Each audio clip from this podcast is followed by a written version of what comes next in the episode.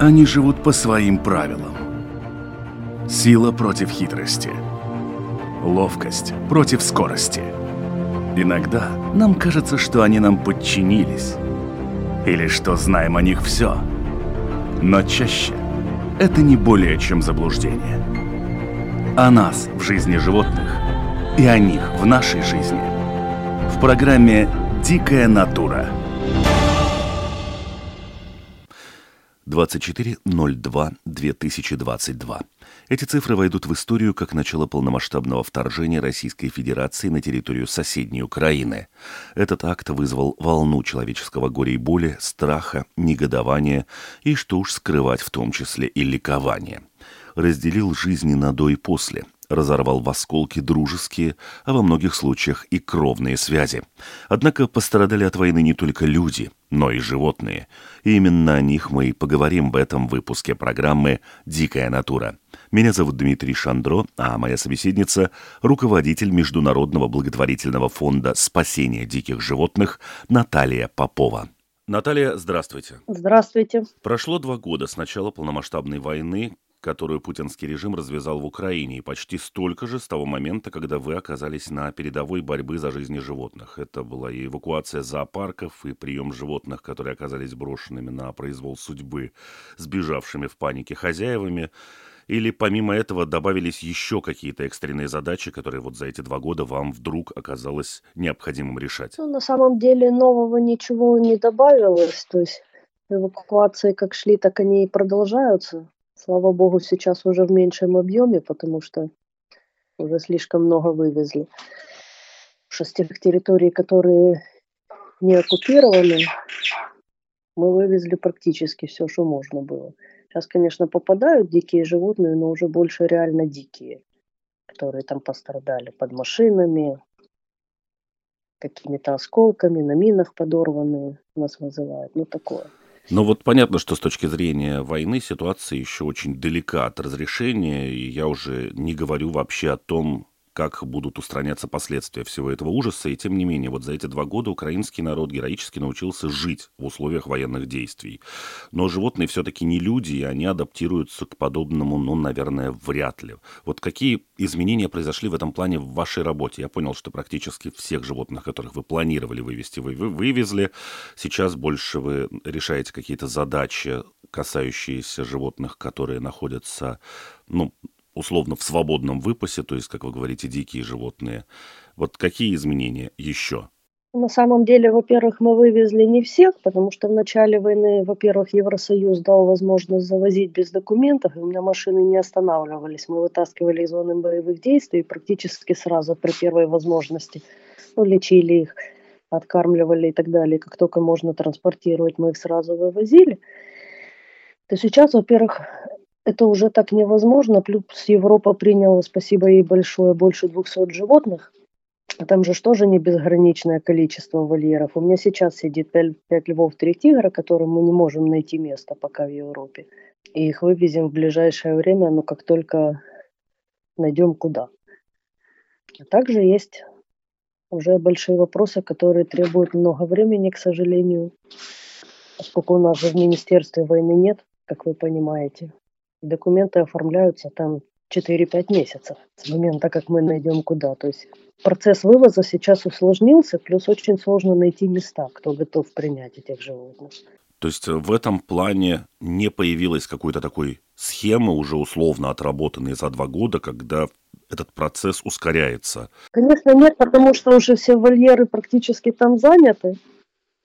Их же там нет тоже безграничного количества вольеров для принятия львов, тигров. Этот процесс сейчас с поиском места, но очень сложный. Вы сейчас упомянуете крупных хищников, львы, тигры, а вот опять же оставляли и травоядных животных. Я помню, поскольку с ними было чуть проще, и опять же, как вы тогда говорили два года назад, что у них есть какие-то возможности, ну, в крайнем случае попытаться выживать самостоятельно в дикой природе, в отличие ну, от крупных хищников и тем более экзотических хищников. Ну да, есть такое. Плюс копытных мы в основном возим на Западную Украину. Там есть хорошие места, где они могут жить. Мы в Европу не вывозим, потому что это сложно. И для животных, да их там и не принимает никто. С копытными чуть проще, потому что хотя бы их есть куда перевести в более безопасное место. А вы как-то мониторите вот тех животных, которых вы уже вывезли? Вот как они устроились там на новых местах? И опять же, все-таки понятие стресса, оно вот сейчас животное там выглядит бодрым или подавленным, а впоследствии, допустим, случаются какие-то очень неприятного характера изменения в его здоровье, или ментальном, или уже физическом, именно из-за стресса, именно из-за паники. Вот как сложилась судьба тех животных, которых вы увезли? У вас есть какие-то данные о них? Конечно, мы всех отслеживаем, потому что это фактически то, что дает мне силы работать. Потому что я не готова рисковать жизнью, чтобы вытащить льва из клетки, которого потом придется вернуть в такую же клетку. Они живут там в очень хороших условиях, максимально приближенных к природным. Так нельзя говорить, но многим животным даже повезло с этой войной с точки зрения той, что у них появился шанс выйти из этой клетки пусть, конечно, плохим способом, то есть они сейчас все живут очень хорошо. Конечно, проблемы стресса, проблемы неправильного содержания, они на здоровье сказываются, но, конечно, не без этого это уже вернуть невозможно, но они в хороших руках, делается все максимально возможное для того, чтобы им было хорошо и хорошо кормят. Сейчас они себя все, в принципе, чувствуют хорошо. Я довольна. А те животные, которые попали к вам два года назад, что с ними? Были ли случаи, когда хозяева устроились или каким-то образом собрались с мыслями, собрались силами, вернулись на поиски своих любимцев, ну и нашли их, например? Нет, таких случаев не было. Ну, во-первых, все эти содержания, они же незаконные. Ну плюс, когда человек мог бросить животных под обстрелами и уехать. Не знаю, у меня таких случаев не было, чтобы кто-то находился, просил вернуть животное или что-то в этом роде. Два года назад были большие проблемы с кормами, в том числе для экзотических птиц различных, ну и вообще с кормами. И из Латвии тоже отправлялись довольно большие гуманитарные конвои именно с кормами для животных. Вот этот вопрос как-то решился, поставки эти наладились, или все так же сложно, непонятно, и вы никуда в этом плане в позитивном направлении не продвинулись? Нет, в начале войны была ситуация, потому что у всех людей паника, все там все бросали, хаотически бегали, все поставки были невозможными, то сейчас этот вопрос наладился с точки зрения, что люди научились жить в режиме войны, и уже там, когда это обстрелы, никто сильно не дергается. Проблемы сейчас есть, конечно, финансового характера, но когда есть деньги, сейчас купить можно все практически. То есть вот этой проблемы нет. Когда у тебя есть деньги, тогда у меня были деньги, но я не могла купить мясо, потому что его просто не было. А деньгами ты кормить львов не можешь. Тогда у меня была паника, потому что просто вот не было поставки кормов, и деньги вопрос не решали. Сейчас деньги решают вопрос, то есть купить можно все. А много ли сейчас попадает в ваши руки вот таких вот новых, именно потерянных или брошенных животных? Я сейчас не говорю о животных, которые, как вы уже сказали, попадают под машины и, в общем, являются, ну, либо дикими, либо бродячими, а именно те, которые являются домашними животными до какого-то момента. Ну, скажем так, это одно-два животное в месяц может попадать такое. Ну вот сегодня у меня было утром, час назад, заявка. Сейчас мы решаем вопрос с военными, как заехать. Это на юге Запорожской области, в серой зоне. Там нашли льва. Возможно, мы сегодня за ним поедем. Но это получается, вам нужны кто-то охотники, следопыты. То есть вот как происходит отлов льва, да еще и в условиях э, военных действий? На самом деле всех этих животных спасают даже не я, а военные. Просто очень жаль, что их невозможно ну, озвучить, кто именно, потому что таких животных, как правило, всю войну владельцы бросали, их находили военные, которые там воюют, сообщали в разные зоозащитные организации, куда бы они ни обратились, выходят на меня, я уже с командой за ними выезжаю. Организовывают весь процесс военные, начиная от заезда – я просто с ними еду фактически как анестезиолог, поскольку собачку они могут там или кошку забрать сами и вывести там километров на 5 в более безопасную зону, то льва, медведя, там тигра они забрать сами не могут. Поэтому я еду с ними, обездвиживаю его, они же его грузят. Вы же понимаете, что если лев там весит килограмм 150-200, я его сама никак не погружу.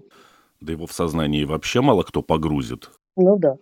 А какова вообще ситуация с бродячими животными? Вот вы уже второй раз упоминаете, как минимум за наш этот разговор, что довольно большое количество животных, которые оказались либо у вас э, в ваших руках, либо вот где-то находятся в свободном выпасе, это животные, которые являются, в общем-то, нетрадиционными домашними животными, да, это не кошечка, не собачка и даже не конь, это экзотические животные, которые, в общем-то, каким-то образом, без документов, без надлежащего содержания были у людей в каких-то частных коллекциях, то есть завезены были незаконно, соответственно, хозяин как минимум будет ну, вряд ли претендовать на то, чтобы это животное забрать назад.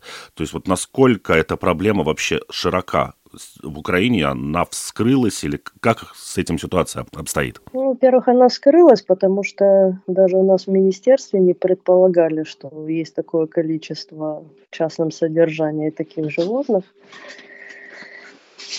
Фактически закон о запрете содержания таких животных вышел буквально перед войной, но дальше началась война, естественно, этим вопросом никто не занимался. Не думаю, как она закончится, эта проблема каким-то образом уйдет на нет все-таки. Тем более сейчас и мы, и много зоозащитных организаций, мы встречаемся рабочей группой, сейчас пытаемся внести коррективы в законодательство Украины для того, чтобы это было невозможно никаким образом. Надеюсь, что эта проблема уйдет на нет. Но на момент начала войны, к сожалению, она была очень большая, и их очень много. Причем я же знаю о тех, кто выжил, а очень много же не выжило. Но вот если мы попробуем такую картинку составить вот этих бродячих животных, то условно, конечно же, в процентном каком-то там соотношении, вот э, какие животные сейчас оказались на улицах и что вообще с этими животными происходит, какая с ними происходит работа и происходит ли она? Вы имеете в виду на улице это кого? Ну, э, наверняка кошки, собаки уж точно где-то должны быть бродячие. Их миллионы, если не сотни миллионов. Но вот что с ними? Что с ними происходит? Потому что, опять же, это опять опасность того, что эти колонии могут э, разрастаться и, в общем-то, представлять опасность для людей. Ну, к сожалению, да. Сейчас уже много организаций, таких как там Help Animals of Ukraine, U Animals, еще там есть несколько, которые занимаются масштабной стерилизацией. Это же весь вопрос упирается в деньги. Есть все, что находят, стараются все стерилизовать. Но эта проблема есть, и их очень много. Их сколько не стерилизуй, то есть тут или нужны очень масштабные вливания, потому что это единственный, скажем так, гуманный метод сокращения их численности. Других вариантов нет. Но и менять нужно сознание людей, конечно. А вот что касается каких-то случаев, которые удивили и вас или кого-то еще из зоозащитников, именно что касается животных, которые оказывались на улицах из таких, ну вот на уровне, не знаю, льва, который, в общем-то, как он может быть в частной коллекции, не очень понятно. Ну, за историю войны, скажем так, вне вольера мы отлавливали одну львицу под Харьковом. Когда к нам обратилась полиция, львица бегает, видать, у кого-то сбежала. Это мы ездили ее отлавливать. То есть всех остальных, там, львов, тигров, медведей, слава богу, мы забирали с вольеров. То есть они были закрыты, без еды, без воды. Владельцы сбежали. Вот так вот на улицах знаем про одну львицу, которая сбежала. Недавно было обращение «Бегает медведь» по Одесской области. Мы ждем какого-то, ну не то что подтверждения, его видели, мне видео прислали, но его нужно, чтобы кто-то увидел, и до нашего приезда его не выпускал с поля зрения, потому что нам, чтобы его отловить, нужно, чтобы передали визуальный контакт. Мы же не можем приехать и отлавливать но его найти вот так просто невозможно, тем более в незнакомой местности. А если это свой собственный медведь? Понятно, что если вы получаете сообщение о разгуливающем где-то под Харьковом льве, то, ну, очевидно, что он не местный. Но Украина, в общем-то, страна, в которой медведи живут и в природе. То есть каковы шансы, что это не природный медведь, а чей-то? Это сто процентов не природный медведь, поскольку, во-первых, это не реал его обитания, во-вторых, по характеру поведения и так далее это видно, это медведь откуда-то сбежал. Ага. И какова, в общем, судьба дальнейшая этих животных? Как вы ее пытаетесь разрешить? Однозначно, что в природу животное, которое жило с человеком, выпустить невозможно, у него уже сломана, скажем так, природная система ценностей и природное поведение. Но опять куда его? Ну, мы ищем хорошие места там для медведей, это в основном за границей. Медведи, львы, тигры. У нас есть три медвежьих приюта в Украине, они уже все три переполнены, поэтому мы ищем места за рубежом. Вы упомянули, что в вольерах были животные, что гулящих таких не было, ну, кроме там львицы одной. Ну, в вольерах, в клетках фактически. Это вольером назвать нельзя. Когда два на три на бетонном полу, это же ну, явно не вольер. Это какая-то тюрьма. То есть условия содержания тоже, в общем-то, были сильно ниже критики даже в довоенных условиях, не то что в той ситуации, в которой вы их находили. Да, почему я говорю, что многим животным просто повезло в эту войну, потому что у них появился шанс выйти с этой клетки, пусть плохим способом. Ну вот самая неожиданная находка вот из таких животных, которые были хозяевами брошены в вольерах. Но медведи, предположим, скорее всего, возможно, какие-то пантеровые если очень статусно хотелось хозяину себя продемонстрировать своему окружению, было что-то, что вы вообще ни в коем случае не ожидали увидеть в частных руках? Вы знаете, у меня такой род деятельности, что меня уже сложно чем-то удивить, поэтому не могу сказать, что такое было. Вот когда была заявка на крокодила, что крокодил в квартире, ну это уже совсем перебор. Вот зачем крокодила держать в квартире, непонятно. Но мы доехать не успели, потому что их разбомбили. Позвонили, что уже поздно. Организации, которые по сути делают одно и то же дело. Вы сейчас как-то наладили сотрудничество? Ведь вы же, в общем-то, работаете вместе, и работать вместе значительно эффективнее, чем по отдельности решать одни и те же задачи. Конечно. То есть мы сотрудничаем, в принципе, с очень многими организациями. Сейчас наш центр объединился с организацией Help Animals of Ukraine. Мы недавно создались, но они сейчас там ведут сборы денег ну, и финансируют нас полностью, можно сказать, практически. Есть э, довольно большое количество случаев, когда люди критикуют тех, кто, по их мнению, делает что-то не так. Кто так перевозит, кто так содержит. Вот в вашем случае больше поддержки или укора? В моем случае больше поддержки, потому что меня, можно сказать, все знают. Бывают, конечно, нюансы. Люди везде есть люди. У меня была ситуация, вот 2 января, 300 метров от нас прилетел снаряд, от вольера львицы. Ее очень сильно контузило. Она не могла не передвигаться, была полная потеря координации. Мы об этом написали пост, что такое произошло. Эта львица должна была быть уже в Европе, но мы ее не смогли вывести. Остальных, кто с ней должен был ехать, вывезли. Ее не смогли, потому что она была нетранспортабельна на тот момент. Рейс мы не отменили, других вывезли, но ее пока нет. И там, конечно, было много гневных комментариев в этом посту, но это люди, которые не вникают в нашу деятельность, говорят, что вы держите в клетке, вывезете животных в Европу. Таких очень много комментариев. Но это люди, которые вообще не вникают в нашу деятельность. Увидели пост, но он получился какой-то так очень везде разошелся. Такие комментарии всякие попадаются. Ну, особо плохих нет. Ну, это то есть из разряда «я не читал, но осуждаю». Да. Если люди даже не видят, чем мы занимаемся, сколько мы их вывезли. Но пытаются осуждать, что мы нехорошие люди, держим в клетке вместо того, чтобы отдать в Европу. Все считается это так запросто взять и вывести. А что вам вообще за это время запомнилось больше всего в плане именно вашей работы? Ведь э, в любом случае она перевернулась с ног на голову и перешла в какое-то совершенно иное поле, чем то, на которое вы рассчитывали, когда вы начинали этим заниматься. Ну, больше всего запомнились, конечно, это первые эвакуации с войны, когда страшно, когда непонятно. Часто мы уже все адаптировались, и даже если ты выезжаешь в зону боевых действий, ты понимаешь, что ты там увидишь, куда ты выезжаешь, конечно уже это все воспринимаешь как-то спокойнее. Сначала это было очень страшно, это было очень непонятно. Но так как у меня деятельность не меняется, то есть для меня она какая-то стала обыденная, просто уже в режиме войны. Но в любом случае вы ведь все время были связаны с животными. Вот есть ли какие-то моменты, которые заставили вас взглянуть по-другому на животных, с которыми вы работаете, ну вот сейчас в максимально стрессовых условиях? Ну, конечно, потому что до войны ты же с таким уровнем стресса у животных никогда не сталкивался. Все эти животные имеют психологические последствия в любом случае. Их уже никуда не денешь. как их не стараешься исправить, их уже полностью исправить, к сожалению, невозможно. Потому что если человеку возможно хоть что-то объяснить, у него есть интеллект, то животному это очень сложно. Они остаются дерганые, то есть, не дай бог, где-то слышат какой-то щелчок, похожий на взрыв. У них, конечно, реакция очень жалко. Мне очень сложно представить себе, например, э, паникующего там льва или медведя, да и очень многие люди в целом воспринимают как какие-то там травоядные.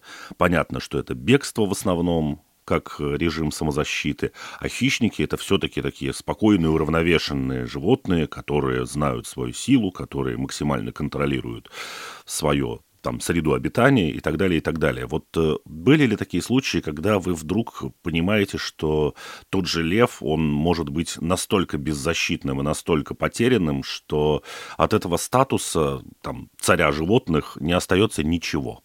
Ну, представьте собаку, да, все собака это, в принципе, тоже хищник. Как собаки боятся вот, взрывов, салютов. Это же многие наблюдают. То же самое происходит и у льва, у медведя, у тигра, у кого угодно. Но вот еще больше по психике адаптированы это медведи. Они как-то более философски все воспринимают. А львы это такие же кошки, которые точно так же пугаются, точно так же стрессуют и из царя зверей, конечно, превращается в абсолютно беззащитное создание. А какие взаимоотношения складываются вот в этих условиях как раз между людьми, которые работают с этими животными, и самими их подопечными?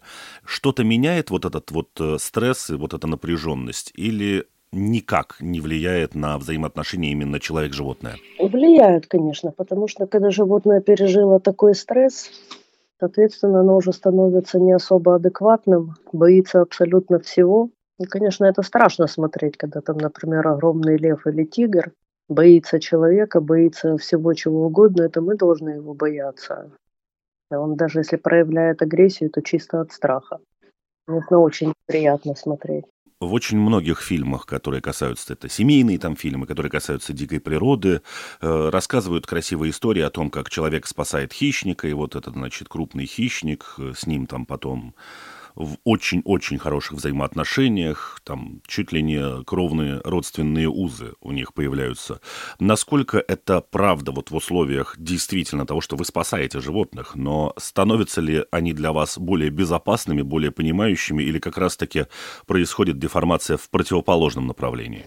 Нет, на самом деле это правда, но это все зависит, во-первых, и от личности, которая спасает, Просто психологией животных я занимаюсь больше 30 лет. Да, с ними, конечно, с точки зрения контакта найти легче, чем с животным, которое не перенесло никакой стресс. Потому что, во-первых, те животные, которые ко мне попадают, они уже знают плохие условия, они знают стресс войны, и с ними найти, то есть они уже умеют ценить правильное отношение, конечно, с ними контакт находить легче с этой точки зрения, потому что им есть с чем сравнивать. Но это обидно и неправильно.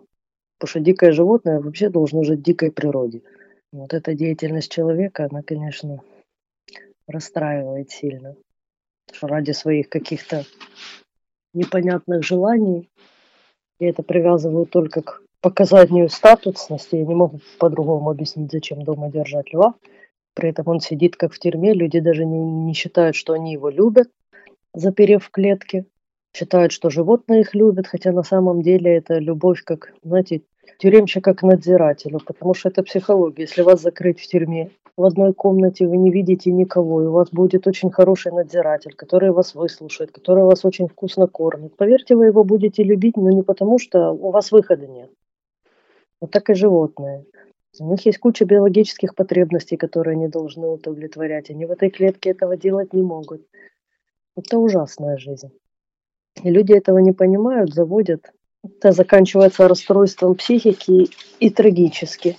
А люди? Ведь все же мы тоже, в общем-то, дети природы. Были ли случаи, когда люди вас удивили? Ну, а может быть, разочаровали. Я опять же имею в виду не в плане взаимоотношений с людьми, людей. Тут как бы в целом все понятно. Но именно в отношении к животным и особенно к своим животным или к чужим животным. Вот он всю жизнь себя позиционировал как э, защитник животных, бегал с плакатами, рвал там тельняшку на груди, и вдруг в какой-то момент в один щелчок все это куда-то улетучилось. Не, ну, конечно, были. Такие случаи есть много. Есть людей, больше нравится, когда человек всю жизнь был охотников, а поработав с нами на спасение животных, стал против этого, перестал сам это делать и убеждает других, что так делать нельзя, например. Это такой хороший позитивный пример, когда человек превращается из там, охотника в природозащитника. Хотя многие охотники, в общем-то, тоже решают задачи по охране природы, регулируя их численность. А обратные случаи насколько часты? Обратных случаев не видела. Обратные случаи это уже совсем плохо. Они наверняка, может быть, и есть, но я не сталкивалась. Ну, то есть, в целом, люди, которые в этой деятельности уже вовлечены, которые в ней и остались, они не изменили там себе, не изменили своим взглядом, и все равно продолжают заниматься охраной животных, защитой животных, даже при том, что это происходит уже сейчас в условиях угрозы их собственной жизни. Как правило, да. Конечно, много было скрытых, кто позиционировал себя, но они не изменились в войну, просто оно в войну стало видно. То есть люди, которые там позиционировали себя, что жизнь там отдать готов, всех спасает. А как началась война, то побросали, убежали, даже не дав возможности, ну, шансов выжить животным, тем же собакам. Ну, например, можно было пооткрывать вольеры, хотя бы убежать. Они этого не сделали. Вот такие показатели, конечно, тоже скрылись много. Кто спасает, а кто на этом делает хайп. А есть какие-то, не знаю, условные списки, например, этих людей? Ведь э, в любом случае война закончится, и они могут попытаться вернуться и заявить о том, что вот я все это время... Конечно, есть, это все ведется, это все люди известные. Но они не были защитниками при войне, они красиво под них маскировались. Такие есть. И что касается, опять же, тех адресов, где были найдены какие-то медведи или еще какие-то животные, которые содержались незаконно, эти вопросы будут подняты с конкретными людьми, ведь это все равно нарушение законодательства, или уже, в общем-то, война спишет все это? Конечно. Надеюсь, что будут. По крайней мере, будет вестись контроль, чтобы опять кого-то не завели. Ясно. А, огромное спасибо, Наталья, за рассказ. Будем надеяться, что этот кошмар закончится максимально быстро, и Украина максимально быстро восстановится и с новыми силами, с новыми надеждами отправится в свое светлое будущее. Хотелось бы, потому что сил уже просто нету. Всего вам доброго. Мир вашему дому. До свидания. Они живут по своим правилам. Сила против хитрости. Ловкость против скорости. Иногда нам кажется, что они нам подчинились. Или что знаем о них все. Но чаще это не более чем заблуждение. О нас в жизни животных и о них в нашей жизни. В программе «Дикая натура»